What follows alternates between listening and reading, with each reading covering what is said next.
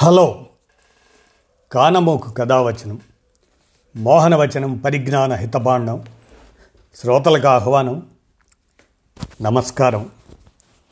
చదవదగునెవరు రాసిన తదుపరి చదివిన వెంటనే మరొక పలువురికి వినిపింపబూనిన అది ఏ పరిజ్ఞాన హితబాండమవు పో మహిళ మోహనవచనమై విరాజిల్లు.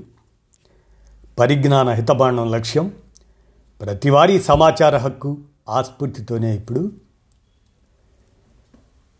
వి విజయ్ కుమార్ పరిచయం చేస్తూ విరచించిన ప్రసిద్ధ గ్రీకు ఇతిహాస మహాకావ్యాలు ఇలియడ్ అడిసీలు ది గ్రేట్ హోమర్ ఆయన వ్రాసినటువంటి వాటిని తెలుగు పాఠక లోకానికి పరిచయం చేసిన వి విజయ్ కుమార్ వాటిని ఇప్పుడు మీ కానమోకు స్వరంలో ఇలియడ్ ఒక యుద్ధం అడిసి ఒక మహాప్రస్థానం అనే అంశాలను ఇప్పుడు మీకు వినిపిస్తాను. ఇక వినండి.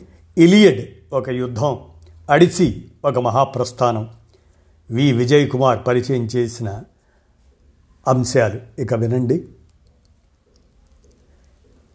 హోమర్ రాసిన గ్రీక్ మహాకావ్యాలు ఇలియడ్ అడిసీలపై ఒక చిరు పరిచయం. మానవజాతి నాగరికత దిశగా తొలి అడుగులు పడుతున్న వేళ వేల ఏండ్ల నాటి మాట గ్రీకు నగర ప్రాకారాల మధ్య విశ్వ సాహిత్యంలో అజరామరంగా వెలుగొందే మహోన్నత మానవీయ కావ్యాలకు హోమర్ కవి శ్రీకారం చుట్టిన ఇలియడ్ అడిసి దీన్ని ఒడిసీగా కూడా పలకకూడదు. అడిసిని అనాలి. ఆ కావ్యాలు నేటికి విశ్వ సాహితీ సీమలో మకుటాయమానంగా వెలుగొందుతున్నాయంటే వాటి గురించి తెలుసుకోవలసిన అవసరం ఉంది. ఇలియడ్ కథాగమనం ఆసక్తికరం. అడిసి గురించి చూడబోయే ముందు ఇలియడ్ గురించి క్లుప్తంగా. హీరా ఎథినా ఆఫ్రాడైటీ అనే ముగ్గురు దేవతలకు ఎరిస్ అనే మరో దేవత ఒక బంగారు యాపిల్ పండు ఇచ్చి ఇది మీలో ఎవరైతే బాగా అందగత్తె అయితే వారికి చెందుతుందని మెలిక పెడుతుంది. ఇకనే అందానికి అమితమైన ప్రాధాన్యతనిచ్చే స్త్రీ హృదయం ఇదేదో తేల్చుకోవడానికి దేవాదిదేవుడైన జ్యూస్ ఆయన దగ్గరికి వెళ్తారు.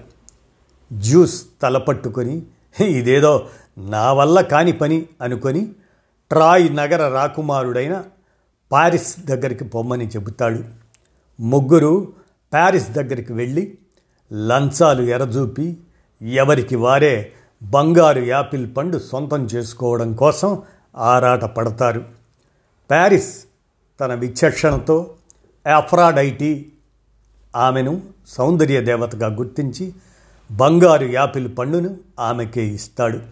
యాఫ్రాడైటీ ఆ యాపిల్ని స్పార్టా నగరరాజు మెనిలాస్ భార్య హెలెన్కి ఇస్తుంది. హెలెన్ అసాధారణ సౌందర్య రాశిగా మారి కళ్ళు చెదిరే అందంతో అందరి గుండెల్లో గుబులు రగిలిస్తుంది. ట్రాయ్ నగరరాజు ప్యారిస్ మెనిలాస్ భార్యగా ఉన్న హెలెన్పై మరులుగొని స్పార్టా వెళ్ళి హెలెన్ని ఎత్తుకొస్తాడు. ఈ అవమానకరమైన సంఘటనతో మెనిలాస్ సోదరుడు ఎగా మెమనాన్ క్రుద్ధుడవుతాడు. అన్నకి జరిగిన అవమానాన్ని తన అవమానంగా తీసుకొని ట్రాయ్ నగరాన్ని ముట్టడించి హెలెన్ని తెచ్చి అన్నకి అప్పగించాలని క్రోధంతో రగిలిపోతుంటాడు. అసంఖ్యాక సైనిక బలగాలతో ట్రాయ్ నగర ముట్టడి మొదలవుతుంది. ఎకిలస్ ఈ క్యారెక్టర్ ఇంచుమించు కర్ణుడిని తలపిస్తాడు. ఆ ఎకిలస్ సహకారంతో సర్వసేనానిగా యుద్ధరంగంలో దూకుతాడు. ట్రాయ్ నగరం ఒక పట్టాన వశం కాదు. ఓరిమితో పట్టుదలగా సంవత్సరాలుగా పోరుతూ యుద్ధ ముగింపు కోసం ఎదురుచూస్తున్న సమయంలో పులి మీద పుట్రలా ప్లేగు వ్యాధి గ్రీకు సేనను చుట్టముడుతుంది. శకునాలు చెప్పే అపోలో పూజారి పరిహారం చెబుతాడు. ఎగమెమనాన్ తను ప్రేయసీగా ఉంచుకున్న క్రిసియస్ ఎత్తుకొచ్చిన అమ్మాయి ఆ క్రిసియస్. ఆమెని మళ్ళీ ఆ అమ్మాయి తండ్రికి అప్పగించాలని అప్పుడే ఉపశమనం ఉంటుందని అపోలో భవిష్యవాణి పలుకుతుంది. అందుకు మనసు ఒప్పని ఎగమెమనాన్ తన మిత్రుడు మహావీరుడు అయిన ఎకిలెస్ ప్రేయసి ఒక బానిస యువతి. ఆ ఎకిలెస్ ప్రేయసి బ్రిసియస్ ఆమె పేరు. ఆ బ్రిసియస్ని తన ప్రేయసికి బదులుగా ఒప్పగిస్తాడు. దాంతో క్రుద్ధుడైన ఎకిలెస్ చిన్నబుచ్చుకొని తీవ్రమైన వేదనతో తన మిత్రుడైన పెట్రోక్లెస్తో యుద్ధరంగం నుంచి నిష్క్రమిస్తాడు. కుడిభుజం లాంటి ఎకిలస్ యుద్ధరంగం నుంచి వెళ్ళిన తరువాత ఏమీ పాలుపోని ప్యారిస్ నిర్వీణ్యుడవుతాడు. అదే సమయంలో ఎకిలస్కు అత్యంత ప్రీతిపాత్రుడైన పెట్రోక్లెస్ను ట్రాయ్ నగర్రాజు ప్రియాం కొడుకైన హెక్టర్ అతమార్చడం మరింతగా కుంగతీస్తుంది.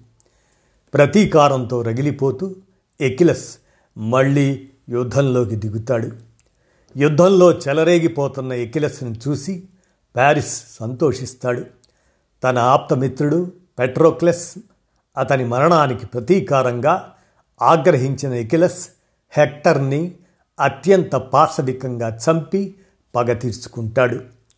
యుద్ధం చివరిలో గ్రీకులు చివరి ప్రయత్నంగా ఒక పెద్ద చెక్క గుర్రం తయారు చేసుకొని దాని పొట్టలో దాగి ఆయుధాలు ధరించి సమయం కోసం వేచి చూస్తూ ఉంటారు. పొలిమేరల్లో కోట గోడకి ఆవల ఉన్న ఈ గుర్రం ట్రోజన్లలో అనేక సందేహాలకు తావిస్తుంది. అయినా గుర్రాలపై ట్రోజన్లకున్న మక్కువ కొద్దీ దాన్ని వాళ్ళు ముందు నాశనం చేయాలని అనుకొని కూడా ఉత్సుకత కొద్దీ నగరంలోకి దాన్ని లాక్కుని వెళ్తారు. అదే వారి కొంప ముంచుతుంది. ఒక అర్ధరాత్రి సమయంలో సైనికులు గుర్రం లోపల నుంచి వెలికి వచ్చి ట్రాయ్ నగరాన్ని విధ్వంసం చేస్తారు. అంతూ పొంతూ లేని ఆ మానవ హననాన్ని అత్యంత విషాదంగా వర్ణిస్తాడు హోమర్. స్త్రీలను పిల్లలను వదిలేసి ఆ తర్వాత వారిని బానిసలుగా మార్చడం కోసమేననుకోండి వారిని వదిలేయటం చేసి జరిగిన ఊచకోత విషాదాంతమవుతుంది.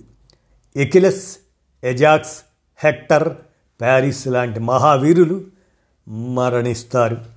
విజయమో వీర స్వర్గమో అనుకుంటూ పోరాడిన తర్వాత మిగిలేది కుప్పలైన శవాలే తప్ప మిగిలింది ఏమీ ఉండదు.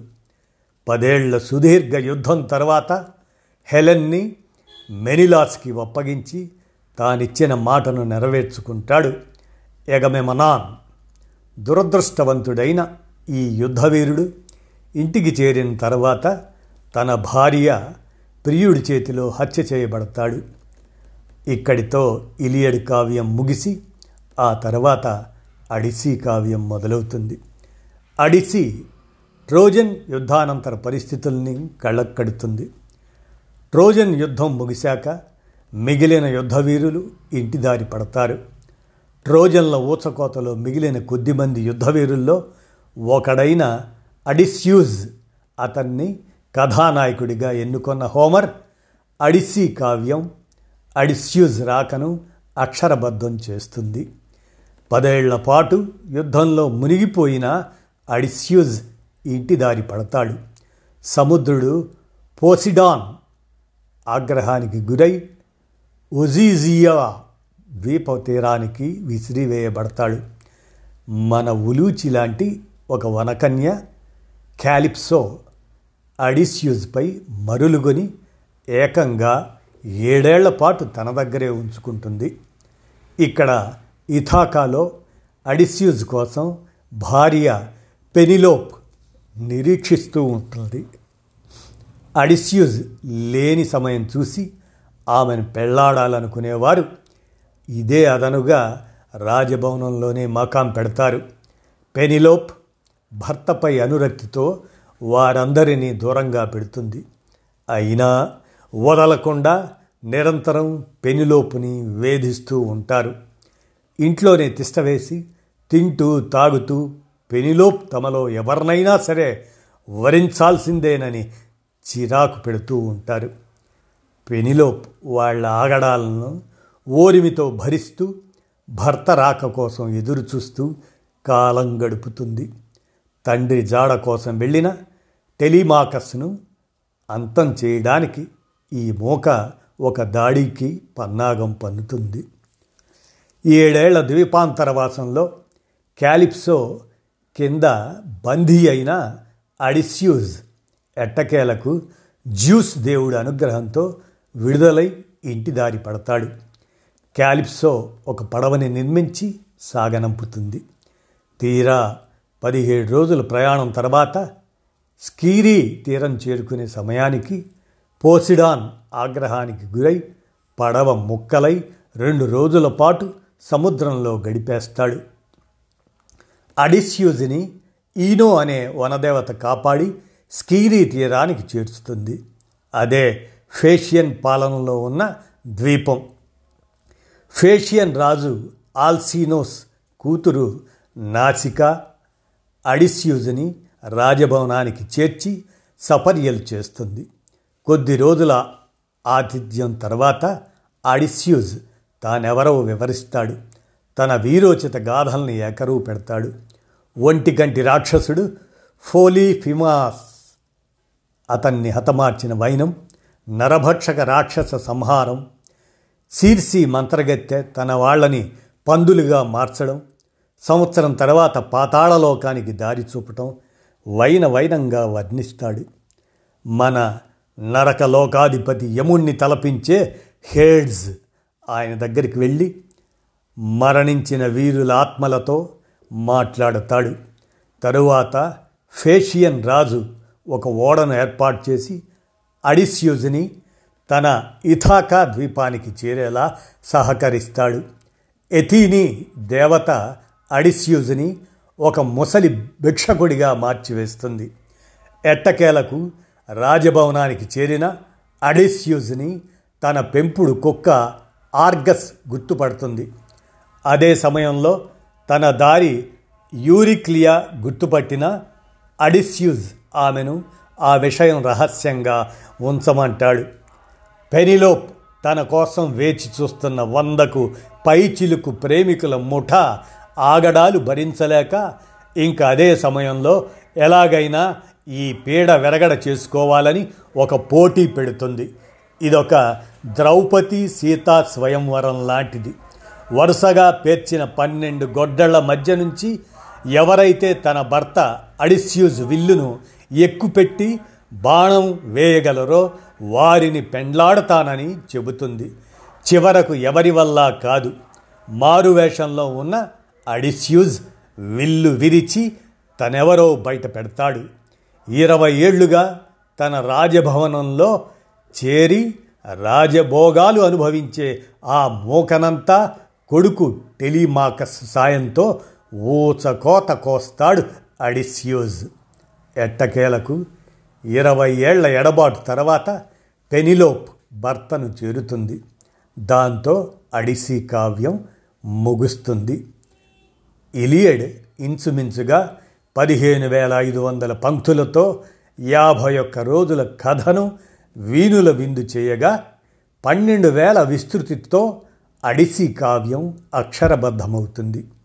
ఇలియడ్ అడిసి కావ్యాలు రెండు అవి రూపొందిన కాలాల్ని బట్టి రామాయణ భారత గాథల్లాగే అత్యంత ప్రాథమిక చైతన్య స్థాయిలో అనేక ప్రక్షిప్తాలతో అతిశయోక్తులతో అల్లిబిల్లి కథలతో ఊహకు కూడా అందని సాహసాలతో అసత్యాల అల్లిక జిగిబిగితో అంతుపట్టని అసహజ ప్రవృత్తులతో మళ్ళీ అప్పుడే ఏదో మానవీయ భావనేదో అందిపుచ్చుకున్న అసాధారణమైన నేర్పుతో సాగిపోయే ఈ కథల్లో ఏదో మత్తు ఉంటుంది గమ్మత్తు కమ్ముతుంది.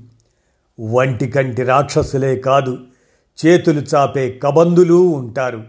కాపలా కాసే రక్కసి గణాలే కాదు గుటుక్కున మింగే రాకాసులు ఉంటారు. పక్షులు మాట్లాడతాయి జంతువులు సాయం చేస్తాయి దేవతలు ఉంటారు శపించేవారు కొందరు సాయం చేసేవారు ఇంకొందరు భవిష్యవాణి చెప్పేవారు కొందరు పూల వర్షాలు కురిపిస్తారు ఆగ్రహం వస్తే అగ్ని పుట్టిస్తారు పిడుగులై పడతారు ఉరుములై కురుస్తారు. లోకాల్ని దహించే బాణపు పుల్లలు సముద్రాల్ని ఇంకించే తపశక్తులు వేల ఏండ్లు తపస్సులు స్త్రీలను చూడగొనే రేతస్సులు మాటల్లో స్థితప్రజ్ఞులు శాపాలతో జీవితాల విధ్వంసం మత్తుగొలిపే చెట్ల రసాలు తాగడం స్త్రీలోలత్వం జంతుబలులు వీటికి తోడు క్రూరమైన అమానుష హత్యాకాండ రణక్షేత్రాలన్నీ కురుక్షేత్రాలే అనంతమైన మానవ హననం అమానుషమైన వికృత క్రీడ మానవ జాతికి పట్టిన పీడ మానవత్వాన్ని పట్టిన చీడ ఇలియడ్ మహాకావ్యం రామాయణ మహాభారత గాథల్ని తలపిస్తుంది.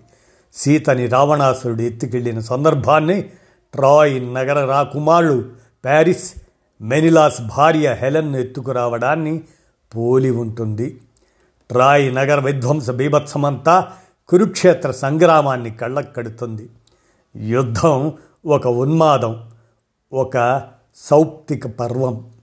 పసిబిడ్డల ఊచకోతలు ఇక్కడ వారసుల విసిరివేతలు అక్కడ.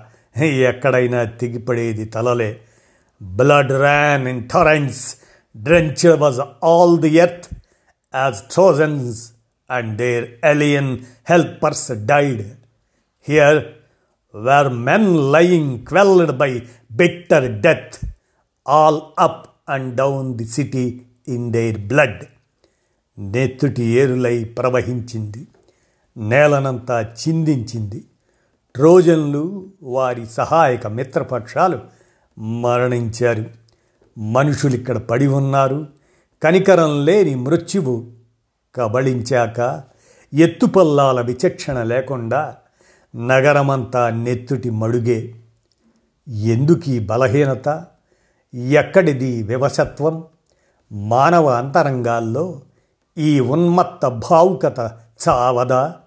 ఈ యుద్ధోన్మాదపు ఘనత వహించిన యావత్ మానవ జాతి నాగరికత గతానుభూతుల్ని వీర వికటాట్టహాసాల నెత్తుటి పుటల చరిత్ర కాదా? విర్రవీగే వెర్రితనం కాదా? శత్రువు పేరుతో జరిగే వికృత మానవ మారణకాండ కాదా? మానవ హననం కాదా?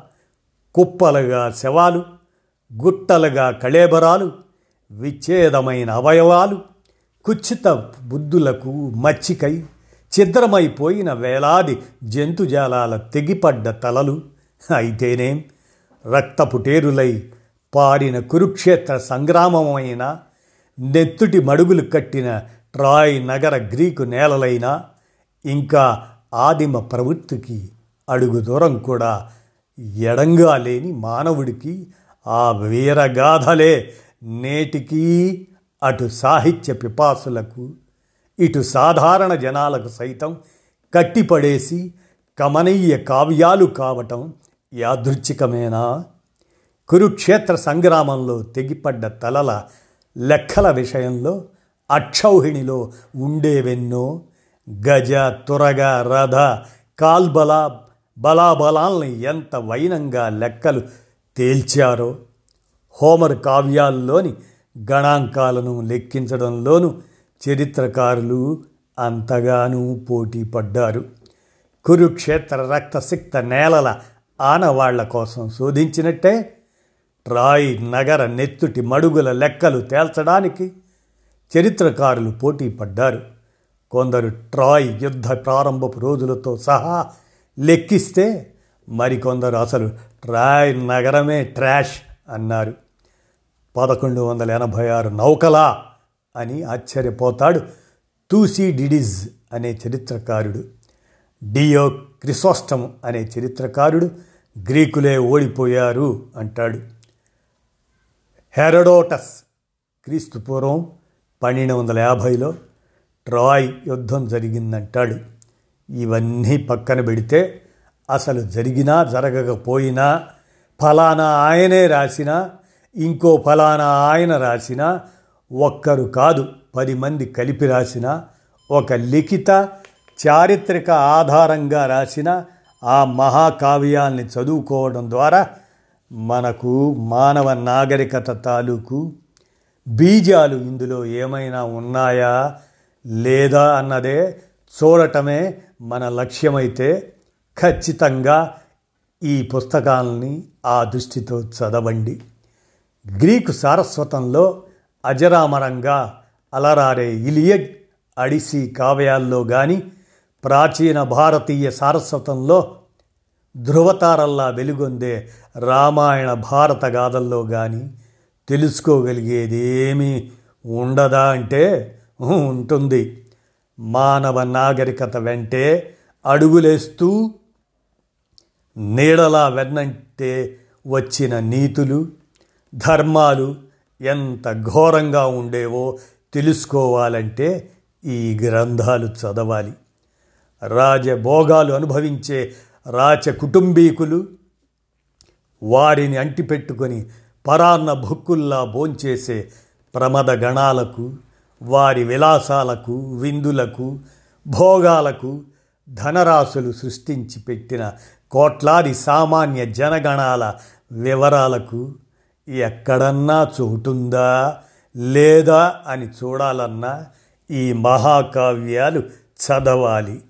తొంభై శాతం పైగా ఉండే సాధారణ జనఘోష ఆనవాళ్ళు ఎక్కడని వెతుక్కోవడానికి చరిత్ర పుటల్ని తలపించే ఈ మహాకావ్యాలని చదవాలి.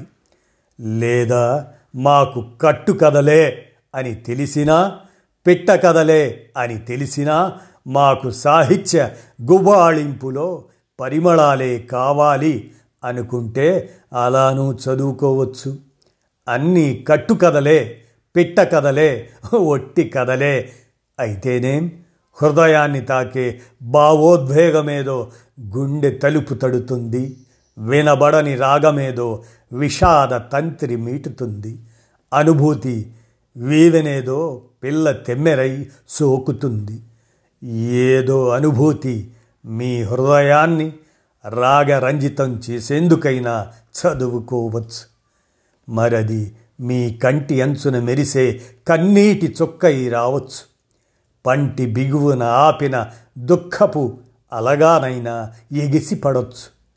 పెదవి విరపున మెలిబడ్డ చిరునగవై విరియవచ్చు రాగం ద్వేషం కన్నీరు క్షమ ఈర్ష్య అసూయ అహం ఉన్మాదం క్రోధం దుఃఖం వివసత్వం పరవశం అనుభూతి చెందడానికైనా ఏవైతేనేం వివేచన మీది వివేకం మీది పరవశించే అనుభూతి మీది పరిణితితో ప్రశ్నించే హృదయము మీదే అంటూ వి. విజయ్ కుమార్ ఇలియడ్ ఒక యుద్ధం అడిసి ఒక మహాప్రస్థానం అనే వాటిని తెలుగు పాటక లోకానికి వి. విజయ్ కుమార్ పరిచయం చేసిన విషయాల్ని మీ కానమోకు కథ వచ్చిన శ్రోతలకు మీ కానమోకు స్వరంలో వినిపించాను. విన్నారుగా ధన్యవాదాలు.